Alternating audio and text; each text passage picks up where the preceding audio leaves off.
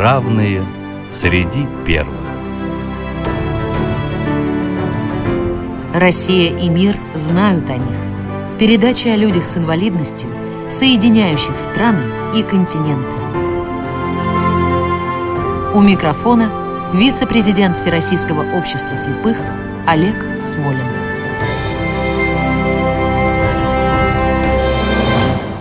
Здравствуйте!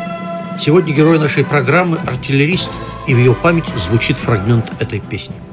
Горит сердца у нас любовь земле родимой, Идем мы в за честь родной страны, Былая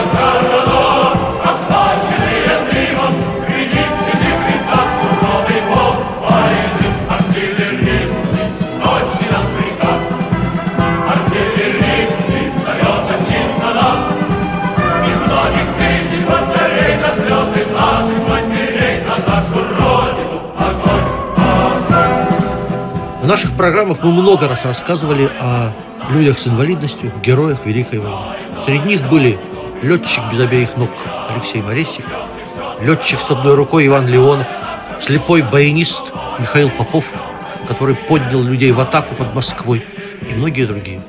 Сегодня наш герой – командир-артиллерист без обеих рук Василий Петров. Честно говоря, читая о нем, я убежден, его жизнь могла бы стать основой для приключенческого романа, и не для одного. Но обо всем по порядку. Сначала я хочу представить вам гостя, точнее гостью, наш эксперт Светлана Феликсовна Суворова, руководитель интернет-проекта «Победившие судьбу». Добрый день, Светлана Феликсовна. Здравствуйте, Олег Николаевич. Здравствуйте, уважаемые радиослушатели. Давайте начнем сначала. Когда, где, в какой семье родился герой нашей программы? Василий Степанович Петров родился 22 июня 1922 года в крестьянской семье в селе Дмитровка Екатеринославской губернии. Екатеринослав – это э, бывший Днепропетровск, сейчас город Днепр, на Украине. Разруха и бедствия после гражданской войны, конечно, в полной мере затронули их семью. Давайте послушаем, как вспоминал о своем детстве и родителях сам Василий Степанович. Это первая удивительная история из его жизни. Во время гражданской войны моего отца мобилизовали в белогвардейские части. Однажды, будучи начальником конвоя, он отвел шашку, занесенную его сослуживцем над головой пленного красноармейца, тем самым сохранив ему жизнь. А спустя почти десятилетие тот отблагодарил, донес на него в соответствующие органы. Отца арестовали и отправили строить Беломор-канал. Так супруга отца Александра Филипповна, мама умерла, когда мне было три года, осталась с пятью детьми на руках. Прокормить всех ей было трудно, и она, забрав своего ребенка, перебралась в рыбацкое село Троицкое Приазовского района Запорожской области. Двух старших сестер взяли на воспитание родственники первой жены отца. Ну а мы с братом, восьмилетний Степан был тремя годами моложе меня, остались вдвоем. Какое-то время за нами присматривала тетка Матрена, наша соседка. Но однажды она пришла к нам и сказала, отправляйтесь, пока не поздно, в Троицкое, к мачехе. Все же не чужая она вам. Расстояние до Троицкого было небольшим, километров 8-9. Но мы заблудились, прошли сотни километров и вышли к западной окраине Бердянска. Меня, совсем обессилевшего, почти без сознания, подобрали тамошние рыбаки и сдали в детдом. Брата спасти не удалось. Из детдома я сбежал и добрался до села. Грязный и худой. Вот таким я предстал перед мачехой. А с отцом вы больше так и не встретились? Нет, почему же? В 34-м его досрочно освободили, и он вернулся домой. Уже после войны я приезжал к нему на побывку. Мы подолгу беседовали с отцом. Он слушал меня и плакал. Светлана Феликсовна, итак, что происходит дальше? Знаете, несмотря на всю эту тяжелую обстановку, тяжелую жизнь, все-таки маленький Василий, наверное, уже тогда обладал очень твердым характером. В 1939 году он закончил Нововасильевскую среднюю школу и принял решение посвятить себя службе в армии. Так как его очень тянуло к технике, как многих крестьянских ребят того времени, он пошел в артиллерийское училище. Сначала его призвали в армию в 1939 году, э, Мелитопольский городской военкомат Запорожской области. Оттуда он поступил в училище, и в 1941 году он стал молодым лейтенантом, выпускником Сумского артиллерийского училища и был направлен на службу в 92-й отдельный артиллерийский дивизион. И через две недели после выпускного вечера началась война. И как же встретил войну Василий Степанович? Он воевал на Южном Воронежском и Первом Украинском фронтах. Но летом 41 года отступал, как вся наша Красная Армия. Они оставляли населенный пункт с населенным пунктом, поливая землю кровью и оставляя разрушенные деревни, города, оставляя их под немецкими захватчиками – это было очень страшно, очень больно, он всегда очень тяжело об этом вспоминал. Он принимал участие в ожесточенных боях возле города Владимира Волынского, где он, собственно говоря, встретил войну. Они оставили Ковель, Луцк, Малин, Чернобыль. С боями вырывался из окружения из Киевского котла.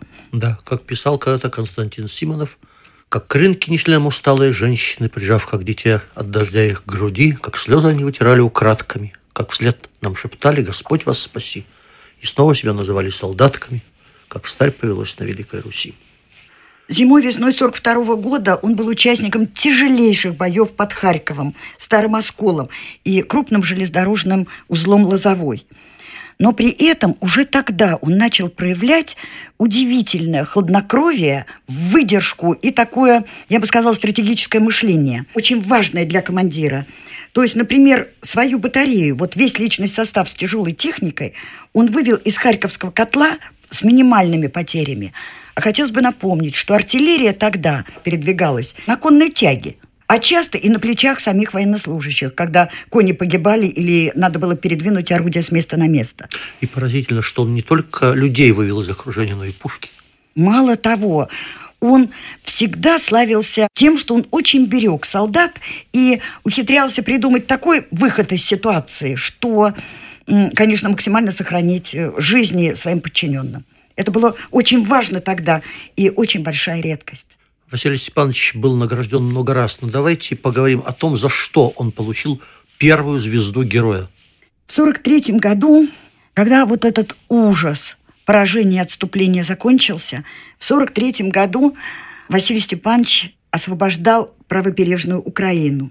Он был заместителем истребительно-противотанкового артиллерийского полка и отличился при форсировании Днепра и удержании плацдарма на его правом берегу. Кстати, тогда это было рекордное количество. Две тысячи советских солдат получили звание Героя Советского Союза именно за переправу через Днепр, воспетую когда-то Твардовским переправа, переправа, берег левый, берег правый. В сентябре 43 -го года под сильной бомбежкой и артиллерийским огнем противника они организовали переправу трех батарей через реку Сул. Как раз э, Василий Степанович командовал этой переправой. Сразу после переправы их батальон подвергся нападению 13 танков и батальона э, пехоты немецкой. Петров быстро оценил обстановку – и подпустил врагов поближе, между прочим, на расстоянии 500-600 метров от батареи. И при этом у него хватило хладнокровия выдержать это расстояние. И после этого они ударили из всех орудий. Прямой и, наводкой. Прямой наводкой. И буквально очень быстро, в очень короткий срок, за несколько минут, они подбили семь танков и расстреляли около двух рот вражеской пехоты. На этом атака захлебнулась. В это время в тыл им, вот нескольким батареям, которыми он командовал, в тыл, зашли немецко-фашистские войска слева, из-за леса. Автоматчики. И открыли, да, автоматчики, открыли сильный огонь. Они очень хотели окружить батареи и взять в плен личный состав.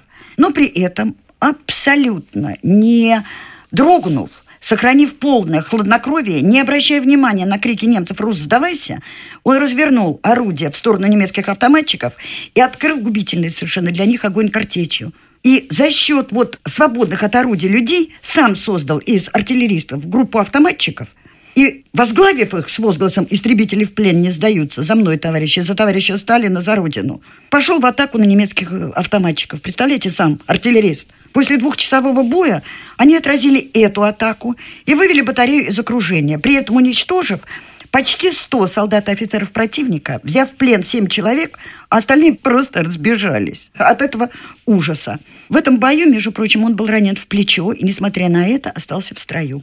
А в сентябре, замещая выбывшего из строя командира полка, Петров первым в бригаде за одну ночь форсировал реку Днепр и переправил материальную часть боеприпасы и людей на правый берег реки. Заняли боевой порядок, удерживали плацдарм, отбивая вот все атаки противника и удерживая его столько, сколько нужно. А вот 1 октября при танковой атаке немцев, находясь вот на батареях, он лично руководил огнем, подбил четыре немецких танка, несколько шестиствольных минометов, был тяжело ранен в обе руки, но поле боя не покинул. И только после отражения контратаки немцев он разрешил эвакуировать себя в Медсанбат. Давайте послушаем, как рассказывал о своем страшном ранении и возвращении в строй сам Василий Степанович. Это история для отдельного остросюжетного фильма. Я ведь чуть не погиб в 1943-м на Букринском плацдарме. Преодолев расстояние в 3 километра, меня, тяжело раненого, товарищи доставили в Ковалин, где тогда находился наш медсанбат. Но он был переполнен ранеными, и меня, как безнадежного, оперировать не стали. Умерших от ран было очень много. Похоронная команда, не успевая предавать тела земле, укладывала их штабелями возле руин разрушенных домов, в сараях. В один из таких сараев положили и меня. Когда командиру бригады доложили, что Петров отправлен в морг, полковник Купин приказал капитану Запольскому и майору интендантской службы Галушка немедленно отбыть в Ковалин, найти мое тело и доставить его в село Старое для похорон. На поиски ушли почти сутки, но приказ командира они так и не выполнили. Возвратившись на плацдарм, доложили комбригу, что капитан Петров уже похоронен. Но Купин отказывался верить в это. Он приказал офицерам вернуться и возобновить поиски моего тела. В общем, среди умерших им в конце концов удалось отыскать меня. Обнаружив, что я жив, Галушка с Запольским вновь перенесли меня в Санбат и, приставив пистолет к голове хирурга, потребовали сделать все, чтобы спасти мне жизнь. На размышления дали одну минуту. И тот рискнул сделать операцию, хотя честно предупредил моих товарищей, шанс выжить у раненого минимальный. Операция, однако, прошла успешно. А спустя несколько недель меня доставили в Московский институт ортопедии и протезирования. Первые полтора месяца, проведенные в московском госпитале, были ужасными. Когда сознание возвращалось ко мне, я испытывал нестерпимую боль во всем теле и начинал кричать до тех пор, пока силы не покидали меня. А затем все повторялось снова. Позже, когда боли поутихли, и я осознал весь трагизм своего положения, мне казалось, что жизнь потеряла всякий смысл. Чтобы заглушить душевные страдания, я много курил, иногда до ста папирос в день. В те дни я находился в такой глубокой депрессии, что не хотел не только никого видеть рядом, но и жить. Я вновь и вновь до мельчайших подробностей прокручивал в памяти тот день, когда произошла трагедия. Конечно, можно было спрятаться, отсидеться, но что подумали бы обо мне те, кто всегда видел во мне отважного воина, кто писал мне в госпиталь ободряющие письма? Да, я потерял руки. Но ведь главное, я сохранил способность управлять боем и чувство собственного достоинства. Наверное, тогда я впервые осознал, что с мыслью о самоубийстве распрощался навсегда. Мне предлагали должность второго секретаря одного из райкомов партии в Москве. Но весной 44-го я вернулся на фронт в свою часть. Ну вот наш герой восстанавливается, обеих рук нет. Как получилось, что он вернулся на фронт? Кто допустил командира без двух рук обратно на фронт? Значит, звание Героя Советского Союза было присвоено ему в декабре 43 -го года за вот успешное форсирование Днепра и за ту операцию, о которой мы сейчас рассказывали. Ну что такое инвалид? Даже герой Советского Союза. Да еще и без двух рук. Это требует какого-то совершенно особого подхода. И вот этот человек, герой Советского Союза, рвется на фронт, рвется вернуться в свою часть. И вдруг неожиданно ему дают это разрешение. Через много лет выяснилось от своего однофамильца, главкома сухопутных войск маршала Петрова, Василий Степанович узнал, что решение о том, чтобы разрешить ему вернуться к дальнейшей службе, было принято, представьте себе, Олег Николаевич, на уровне верховного главнокомандующего. Сохранилась стенограмма телефонного разговора, состоявшегося между Сталином и маршалом Василевским. Они обсуждали подвиг и командирское мастерство Петрова и при этом его, конечно, тяжелейшую инвалидность. Может ли этот человек продолжать службу на фронте? И все-таки пришли к выводу, что может. И по личному распоряжению Верховного Главнокомандующего Василий Степанович остался на фронте. Мало того, он стал командиром 248-го гвардейского истребительно-противотанкового артиллерийского полка и стал майором. И вот наступает весна 45 -го года, знаменитая Вислоодерская операция. Наш герой, командир, в тяжелейших условиях продолжает руководить своей частью, совершает очередной подвиг и получает вторую звезду Героя Советского Союза. Давайте расскажем об. Когда он вернулся в свою часть, уже наши войска победоносно приближались к Германии, победоносно приближались к Берлину. При этом потери были немалые, предстояло еще форсировать реку Одер. Это была одна из таких очень знаменательных операций во время Великой Отечественной войны. Именно там майор Петров отличился. Жизнь этого человека – это просто ежедневный подвиг. А на фронте это просто какая-то история былинного богатыря, знаете, вот совершенно такого, ну, как в сказке. Правда, война – это страшная сказка. Вернемся к этой Одерской операции. 9 марта крупные силы немцев перешли в наступление, чтобы сбросить нас с плацдарма, который наши войска занимали на берегу реки Одер. Петров, как обычно, выстраивал, очень грамотно тактически выстраивал своих подчиненных и сильным артиллерийским, минометным и пулеметным огнем отражали несколько контратак противника. Между прочим, в этом бою 9 марта они уничтожили 9 танков и почти 200 солдат и офицеров противника. Буквально через несколько дней в бою по прорыву обороны на западном берегу Одера они уничтожили 4 орудия, 13 огневых точек и снова почти полторы сотни солдат и офицеров противника. То есть они постоянно были вот в этом горячем-горячем бою. Но самые кровопролитные бои начались в апреле. В апреле 45 -го года, уже вот когда шли ожесточенные бои в районе Низки, Петров снова показал мужество, геройство и умение руководить своими воинами в любой обстановке, веренными ему войсками – они отбрасывали больше десяти атак противника, причем буквально подряд. Уничтожили 8 танков, больше 200 человек пехоты. Это только за один день, 19 апреля, тот, который фигурировал в документах о награждении. Что же было остальное время? 20 апреля тоже эта дата фигурировала в документах о представлении его к званию Героя Советского Союза. Полк уничтожил 16 танков и более батальона пехоты немцев лично руководил боем сам майор Петров. Он сумел не только отразить атаку противника, но и сорвать стратегический замысел, перерезать дорогу на Дрезден. Ведь очень тяжелые бои шли за Дрезден. Ну, так, попутно, заодно. Они уничтожили четыре танка, которые, как он сам говорил, подвернулись. Представляете? 27 апреля Петров лично поднял в атаку первый батальон 78-го стрелкового полка. И в это время был ранен. Напоминаю, что это уже последние дни войны. Война завершается, а подвиги и гибель людей продолжаются. 27 апреля. Совсем, совсем. Вот она, вот она рядом, победа. А сколько крови? Одно из самых удивительных происшествий, которые произошли в военной биографии нашего героя, я хочу, чтобы вы послушали его собственные воспоминания на эту тему. Это случилось в Германии за несколько дней до того, как наши водрузили знамя победы над Рейхстагом. Я был ранен, от сильной потери крови терял сознание, но приказ оцепить район и задержать стрелявшего отдать успел. Когда у пленных спросили, кто стрелял, из строя вышел унтер-офицер. Его звали, до сих пор помню, Пауль Имлер. Все мои подчиненные сходились во мнении, что пощады и прощения ему быть не может. Последнее слово оставалось за мной. Я подозвал майора Алексеева и сказал, «Никаких расстрелов. Приказываю вам сейчас же посадить этого человека в бронетранспортер, вывести за линию соприкосновения войск и отпустить с миром». Исход войны был уже предрешен, и смерть этого парня уже ничего не меняла. По красно-белой ленточке на его френче между второй и третьей пуговицами можно было сделать вывод, что на войне он не первый год.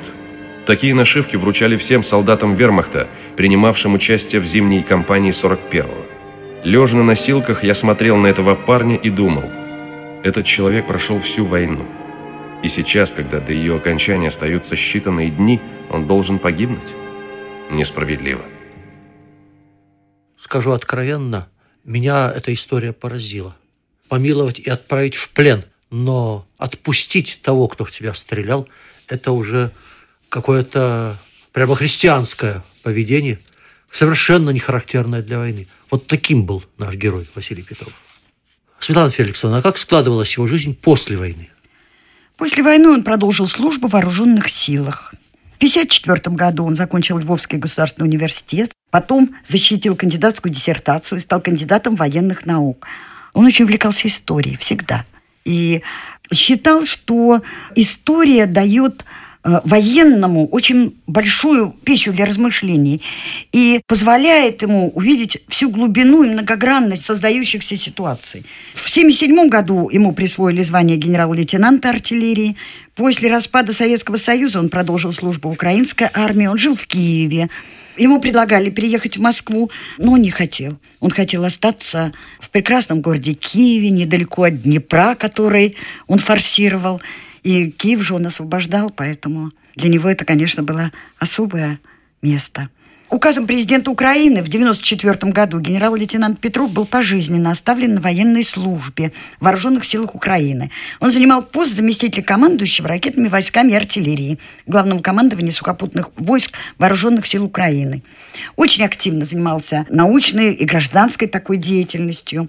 Но годы брали свое – и однажды ему пришлось лечь в госпиталь. Пока он там находился, дом, в котором он жил, на бассейне, распродали частникам. Он был генерал и дважды герой Советского Союза. Еще в советское время получил огромную квартиру.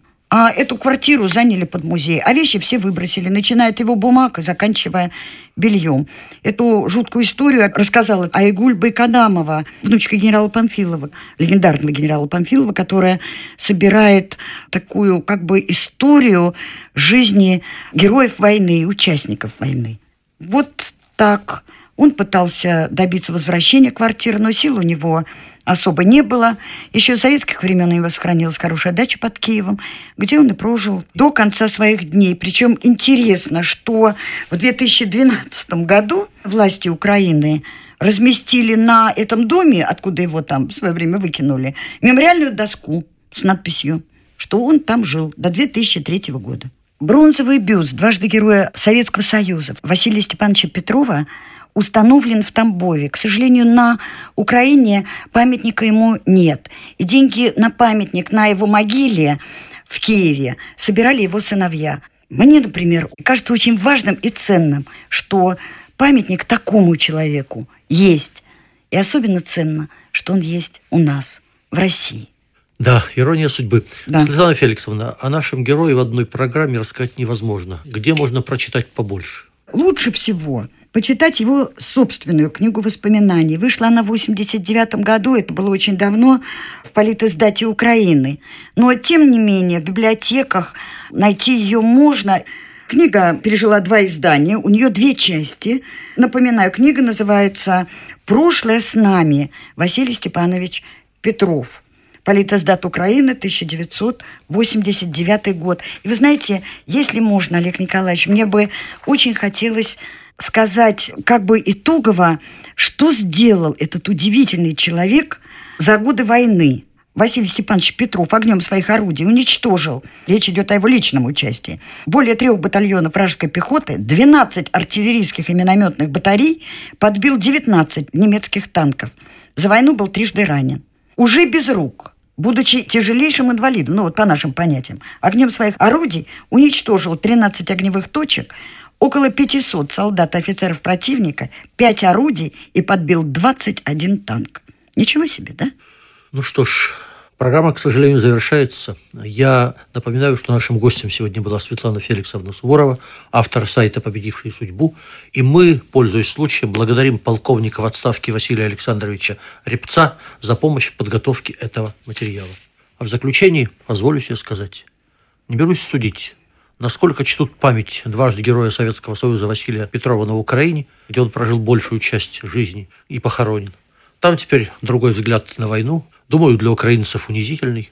Мы же считаем себя обязанными никогда не забывать о героях некогда нашей общей великой страны. И среди них один из достойнейших – Василий Степанович Петров. Артиллеристы, на честь на нас, многих тысяч батарей за слезы наших матерей,